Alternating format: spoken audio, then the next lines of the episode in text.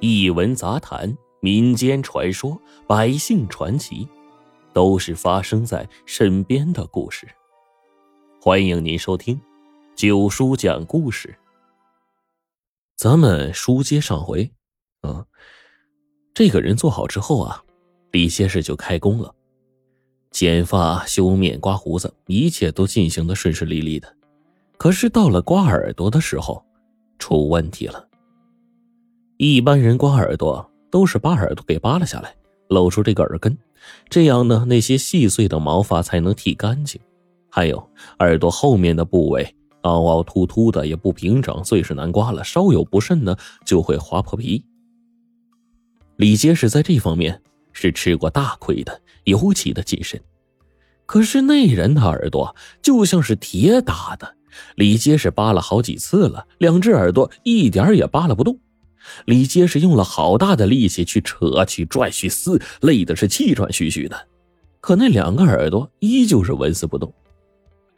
这耳朵扒拉不动，耳根后面就没办法刮干净啊！李杰是只好认输了。那中年人一拍大腿，笑了一阵，连剃头钱都没给，挑起李杰士的担子呀就走了，一溜烟就跑了。临走前，哎，他还故意笑嘻嘻的。朝着李结实揉了揉自己的耳朵，那俩耳朵呀，跟面团似的，软和的很呢。李结实知道这是遇上高人了，可他怎么也想不明白呀。你一个武功这么高的，跟我一个穷剃头的较什么劲呢？那套家伙给你，你也不会用啊。看那人走远，李结实不禁放声大哭，他越想又越憋屈呀。我咋就这么倒霉呢？好好的爷爷留下的宅院丢了啊！跟人打赌，父亲留下的饭碗也丢了，这还怎么活呀？李杰是一边走一边哭，越想越觉得没活路了。走到一片树林，心想：哎，算了吧，找棵歪脖子树一吊，啊，一了百了。那时候的男人呢，一般都穿大裆裤，用一根类似于围脖的粗布呢，就当是腰带了，又长又结实啊，哎，上吊还挺方便的。哪料到啊，这李先是刚绑好腰带，在脖子哎往那一套，刚一松手，这么粗的腰带竟然断了，一下就把李结实摔了一个屁墩儿。李结实在地上躺了一会儿，起来又要去上吊。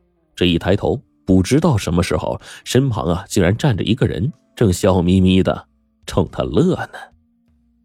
李结实一看那人。气就不打一处来，正是打赌赢了他剃头担子的那个中年男人。李结实反正也不想活了，站起来就要跟那人拼命。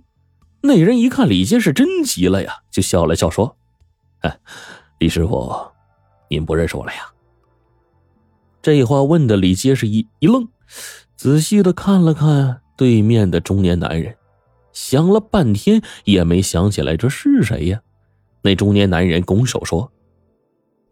那天晚上，您跑了半天，给我买芝麻酱的事儿，您这么快就不记得了呀？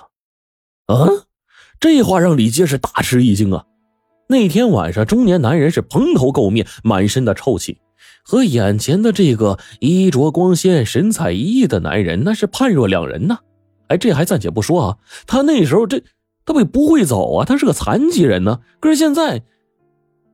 那中年男人拉着李结实在一块石头上坐下，给他讲起了自己的那段经历。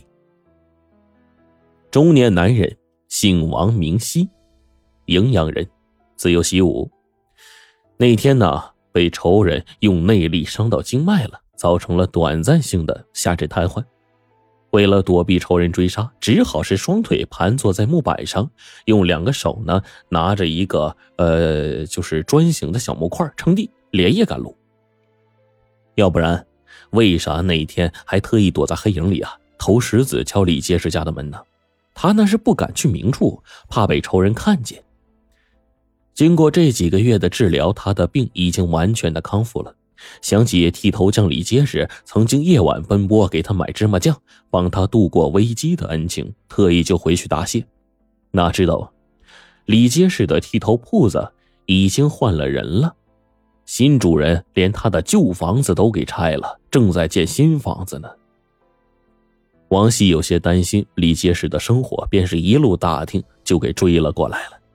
见到李结实受到打击之后萎靡不振，就故意跟他开玩笑打赌。我再者了，集市上人多嘴杂的，有些话也不方便说，就一路跟着李结实来到了树林儿。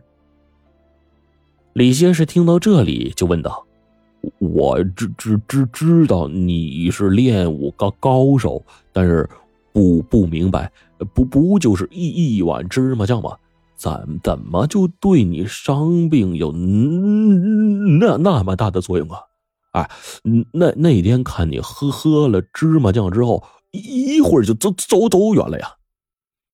”王熙笑了笑说。好吧。看在我捉弄你的一分份上啊，我说出的原因啊，让你乐呵乐呵，咱俩扯平了啊。将来谁也别笑话谁啊。我实话告诉你啊，那天别说是我，你喝了那半碗芝麻酱，一定也跑得飞快呀。原来呀，那天王熙经脉受伤之后，不光是下肢不能行动，气血运行不畅通，而且这排便也受阻了。怕被仇人发现，又不能露面去买药，只好一直在暗地里躲着，去找李结实求助了。他已经六天不便了，大便不通，他就无法运功疗伤。再耽搁下去，后果是不堪设想啊！他喝那碗芝麻酱，实际上就是为了通便用的。说完这些，王喜一本正经的问李结实：“你说，如果是你？”快拉肚子了，要找厕所，是不是也跑得快呀？王熙的口才很好，人有风趣，一番话是逗得李结实都快忘了自己是来上吊的，那笑的是前仰后合的。两个人酣畅淋漓的笑过之后，王熙把李结实带到自己的住所，说：“李老弟啊，从今天开始呢，你暂时住在我这里，哪里也别去，我帮你去查查，看看你的房子为啥说没就没了。”如果我查出是有人算计你，哥哥，我一定替你讨个公道。李结实一听就急了，忙说：“哥哥哥哥哥哥哥哥哥，我知知知道你有功夫，哥哥千千万别乱来啊！我我我身上已经有有有一条人人命了，呃，可可别再再连连累你了。”王熙微微一笑说：“ 这个你放心。”要是只靠打打杀杀，在江湖上啊，我早就死多少回了。转回来，咱们再说大长驴啊。得了李结实的宅院之后呢，把原来的旧房子拆了，又盖了三间大瓦房，原来的剃头铺子也改成了门脸房。房子盖好之后，大长驴却怎么也高兴不起来，也可能是这段时间盖房子过于劳累了。最近他经常是胸闷气短、四肢无力、两腿常常发软。最烦人的是，他还开始失眠。好不容易睡着了，这是一个噩梦接着一个噩梦啊！那天他就梦到了一条大黑狗，跑到了自家房顶上，龇牙咧嘴的冲他笑呢。大长驴当时就吓醒了。小时候啊，老人们总说“狗上房，人卧床”，这是很不吉利的征兆。惊醒之后，他就再也没睡着了。好不容易是挨到了天亮，想去院子里转转，猛然觉得头顶一热，用手一抹，啊，竟然是一团鸟粪。这和狗上房一样啊，是个晦气事儿啊。大长驴就决定去玉屏山的石塔寺烧香。石塔寺的莲信大师不仅佛法高深，而且精通医术。莲信大师听说大长驴说了自己的情况之后，就笑道：“ 李施主，怕不是你动了那乌鸦窝吧？这鸟儿啊，极其记仇。有一阵子，寺庙里的黑狗不知道就怎么得罪乌鸦了，啊，天天啄它呀，吓得它连窝都不敢出啊。”大长驴一听，哎，也是，盖房子的时候，他伐掉了李结实院里的一棵大桐树，上面就有个鸟窝，现在想来，应该是乌鸦窝了。大长驴又问：“大师啊，我这梦中的黑狗又该是什么征兆啊？”莲信大师说：“嗯，莫有心生，施主是不是最近有什么事，心里不踏实啊？大长驴听后，有些尴尬的笑了笑，没吭声。他使手段逼走了李结实，心里能踏实吗？大师给大长驴开了一个药方，他就去找小和尚拿药了。临走的时候，大师双掌合十，嘱咐说：“此药啊，只能治病，啊，无法医心。心病还要心药来医呀。”施主珍重，阿弥陀佛。大长驴提着药，揣摩着莲心大师的话，走出庙门。他心想：就弄坏了乌鸦窝，鸟都这么记恨了，何况李杰是一个年轻力壮的大男人呢？看起来以后自己得处处小心了。大长驴忧心忡忡的回到了镇上，远远的看到自家大门口。围了一群人，他连忙挤进去一看，是李结实，正痛哭跪在地上烧纸钱呢。这一下呀，可把大长驴气得差点一口气提不上来，他就连声质问李结实为啥要烧纸咒他呀？李结实流着泪说出了其中的原因。李结实的奶奶当年逃难的路上病逝了，他爷爷不忍心留他一个人做孤魂野鬼。便把奶奶的骨灰放在担子里挑着，一起来到了桑树沟镇。后来他靠着手艺卖钱，买下了一间草房，算是在这里安了家。可是，他没钱买安葬老伴的骨灰，就只好放在了家里。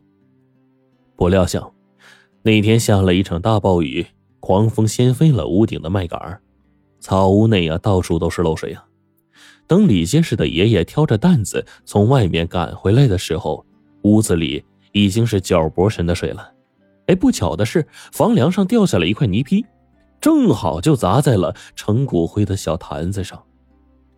小坛子口朝下落在地上，洒出来的骨灰泡了水之后，那被冲的到处都是啊，也就没办法收了。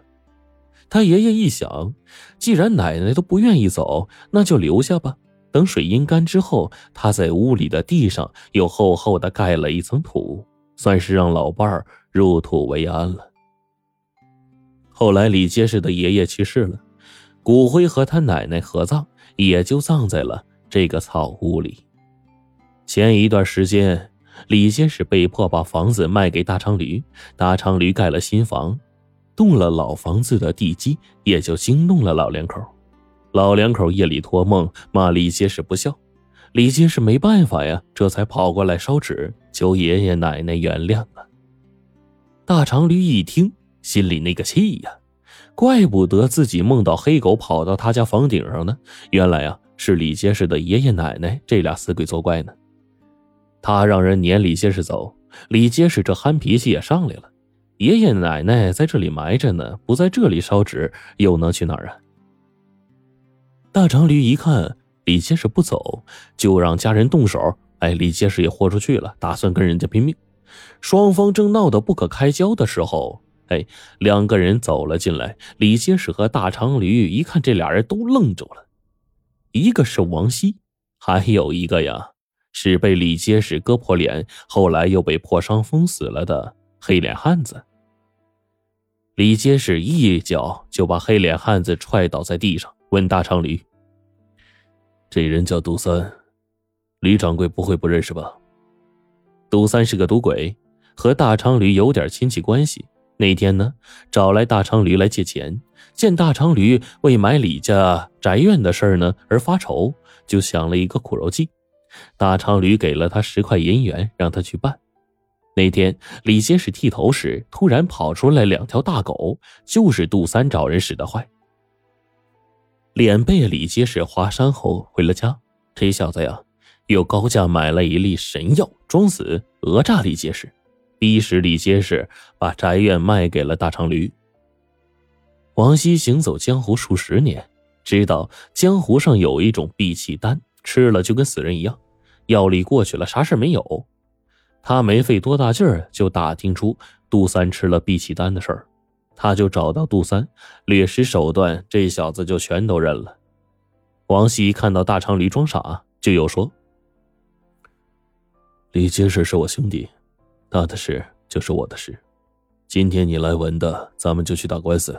到时候不但要归还宅院，恐怕你还得吃几年牢饭。要是来武的，哼！王熙一伸手，不知道怎么回事大长驴身边的一个家人手里的钢刀就到了王熙手里。只见他拎的钢刀，纵身一跃就跳上了墙头，再一纵身就跳到了房顶。王熙把刀往这房梁上一插，大声的说：“这把刀在，就是我王熙在。不管是谁想欺负我兄弟，我王熙随时奉陪。”大家都以为这大长驴这下啊，非得服软了，可哪知道啊！这家伙是个舍命不舍财的主，脖子一挺，要房不给，要命一条。大长驴振振有词的说：“我这宅院可是买来的，这购房文书作证。你说杜三受我指使，我还说你强迫杜三，你讹诈我的，你你证据在哪儿啊？”哎，王希一想，倒也真是啊，万一到时候杜三死不承认，自己还真没证据。看来呀，大长驴这老东西还想来一个死猪不怕开水烫。打算是硬撑了。王希这时候啊，气的是脸色铁青，他盯着大长驴的目光也渐渐的变得凶了起来，大有一触即发的架势。李结实一看，忙对王熙说：“呃，大大大哥，算算算了，呃，反正被杜杜三讹走的房钱，你已经帮我要回来了，这这房子就就就就算了。”王熙眉头一皱说。那怎么能中？方圆数里内再也没有比这个风水更好的寨子了。说完，狠狠的用力在旁边的一块青条石上拍了一巴掌，两寸厚的石头竟然是应声断裂开来。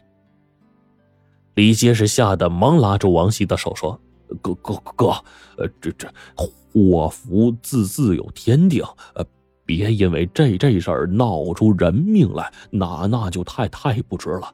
哎，大大不了把把爷爷爷爷奶奶奶的坟迁迁走。听李先生说到这儿，王熙突然灵机一动，说：“好吧，那咱们就把二老的坟茔迁走，回头呢买一块墓地，好好安葬，以免二老住在人家家里。”说完。王熙对李结实就使了一个眼色，示意他见机行事，配合自己。然后，王熙掐指头算了一下，说：“哎，真是巧了，今天就是一个适宜迁坟的吉日啊！咱们现在就准备。”大长驴一听这俩人闹着迁坟，心想：他爷爷奶奶可是在房子下埋着呢，这要是迁坟，不得把自己的新房子给折腾个乱七八糟啊！没一会儿。王希不知道从哪儿啊买来一块门板，平放在地上了。别说大长驴，就是李结实也没料到王希有这一出啊。李结实就问：“哥哥哥哥呀，呃，摆个门板放放这，打打算做做做做做做做做啥呀？”王希故意气恼的说：“你说让爷爷奶奶走，老人家就跟你走啊？不得先盖一个阴宅吗？让老人家住进去。”等一下，咱俩再抬着他们走嘛。王希发脾气的样子呀，有些吓人。这李结实还就不敢吭声了。